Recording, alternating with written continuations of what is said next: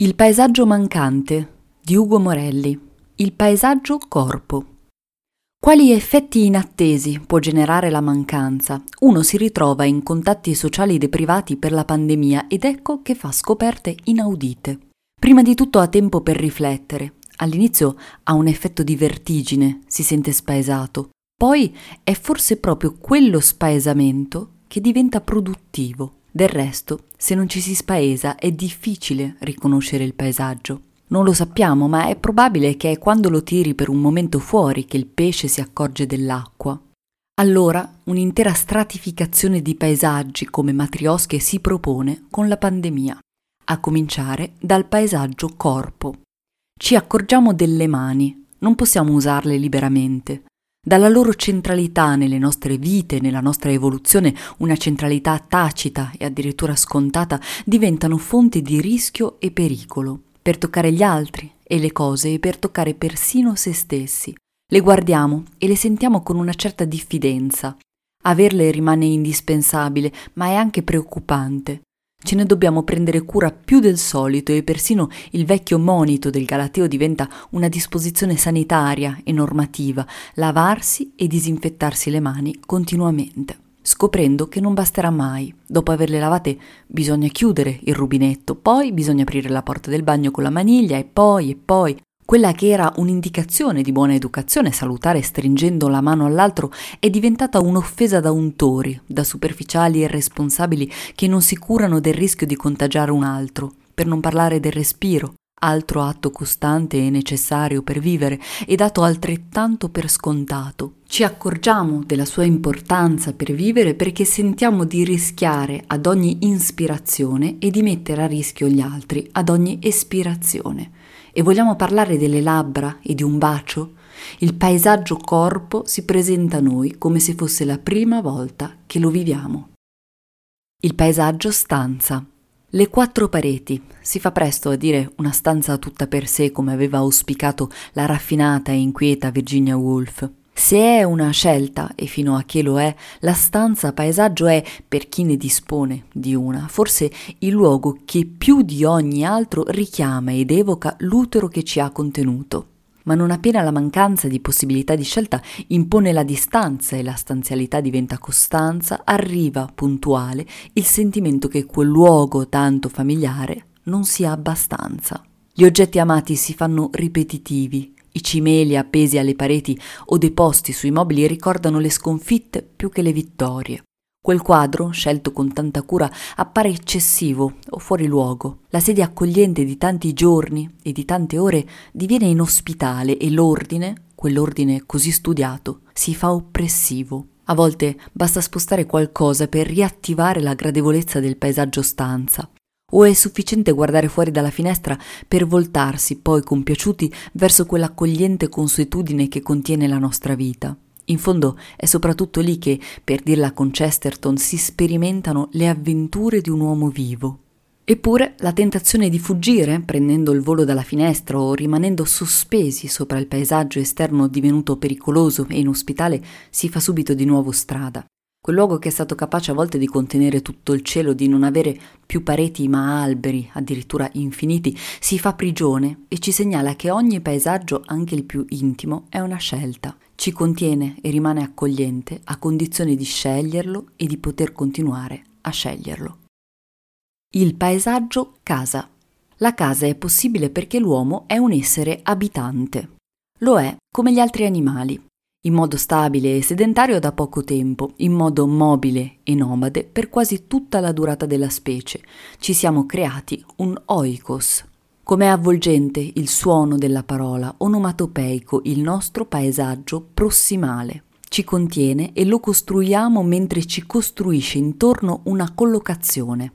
Dove esce il fumo? È casa mia, dicevano i contadini di Irpinia per indicare la propria casa il nido per dimorare dove il massimo della familiarità si combina di oggetti che parlano di noi e delle stratificazioni della nostra vita. Le viviamo come definitive, eppure sono anch'esse provvisorie, ma sono nostre e stanno dentro il nostro spazio. Uno spazio delimitato, privato, nel duplice senso di intimo e vietato agli altri. La casa, il paesaggio primario, luogo della distinzione più netta tra hospice e hostis. Si bussa per entrare e all'ospite è richiesta la cortesia del domandare. La casa è, per così dire, il paesaggio a priori. Essere a casa non vuol dire abitare in un certo edificio, sentirsi a proprio agio, cioè non fuori posto, dove ci sono amici e non nemici e si può abbassare la guardia. Noi costruiamo i paesaggi che abitiamo e la casa ne è la prova più evidente. Anche se l'uomo non costruisce più la propria casa, costruire e abitare sono oggi separati e questa scissione ha con ogni probabilità a che fare con l'architettura. L'affinità frequentativa tra abeo, avere e abitare è evidente e habitus rinforza con il suo richiamo a un certo modo di essere e a un certo stile il senso di appartenenza, la consuetudine, l'abitudine al luogo della vita.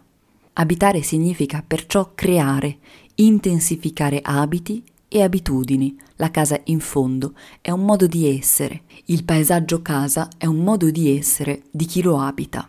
Siamo esseri abitanti nel senso dell'abilità, dell'abito, dell'abitudine. Dal luogo in cui si è e si vive prende forma anche l'etica, inteso prima di tutto come abitare con sé. All'uomo, specie simbolica, non basta una tana, ma un paesaggio interiore dove abitare, dove creare ed esprimere le proprie abitudini. Il paesaggio intorno. Fermati e guarda, non limitarti alla visione, ascolta con gli occhi, senti come l'intorno si fa interno e tu diventi aria, acqua, suolo, cammina piano, passa sulla terra leggero, ascolta quello che accade dentro e fuori di te nel momento stesso in cui questi due avverbi di luogo assumono una rilevanza che fa tremare nella nostra vita quotidiana. Il nome di un gioco da bambini, chi è dentro è dentro e chi è fuori è fuori, sta diventando il titolo di questo nostro drammatico presente, in cui l'esclusione e la chiusura autoreferenziale sembrano essere la base per un pauroso rinculo nel localismo nazionalistico, fino agli estremi dell'individualismo indifferente. L'intorno ci fa paura. La perdita principale che stiamo sperimentando riguarda la libertà di movimento fisico e mentale e soprattutto il fatto che proprio andando dentro e fuori, particolarmente da quel movimento, derivano le condizioni più adatte alla nostra individuazione psichica e collettiva. Il paesaggio interno nasce dal movimento dentro e fuori col paesaggio intorno. Ne deriva che al posto di individuo bisognerebbe parlare di una progressiva individuazione. L'intorno è il pre-individuale che sempre ci precede. Paradossale è che mentre giungiamo ad una verifica sempre più evidente dell'intersoggettività umana e del fatto che è nel noi che si crea l'io, la regressione individuale e collettiva in corso nel nostro tempo ci pone di fronte a un diffuso degrado di civiltà. Non solo i vertici politici di alcuni paesi ma la sensibilità di componenti ampie della popolazione tendono a legittimare comportamenti escludenti e azioni di negazione nei confronti di chi, secondo quelle posizioni, è fuori e lì deve restare. Il paesaggio intorno si fa confine e muro. Certo, il muro è anche simbolo di protezione. All'interno dei muri delle nostre case ci sentiamo accolti e al sicuro. Questi muri proteggono i nostri affetti e la nostra intimità. Si può dire che senza i muri non esisterebbero i nostri ambienti di vita. Quando il muro si apre diventa cornice, porta che conduce in un altro ambiente, finestra su un paesaggio naturale o antropologico. Ci apriamo al nostro paesaggio intorno, respiriamo allora. Lasciamo che la natura di cui siamo parte si confonda con noi. Ognuno ha la possibilità di accorgersi che siamo sempre contemporaneamente dentro e fuori da un luogo e da una situazione e proprio in quel continuo movimento che si gioca fra differenza e inclusione si può creare una civiltà dell'intorno capace di contenere ogni interno. Il paesaggio oltre.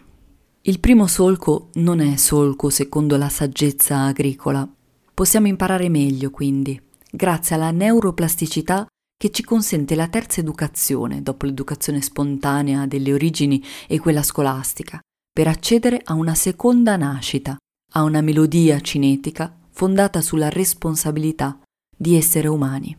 che non è vero forse che sappiamo creare, che quello che prima non c'era diventa possibile per noi, a patto di imparare ad imparare.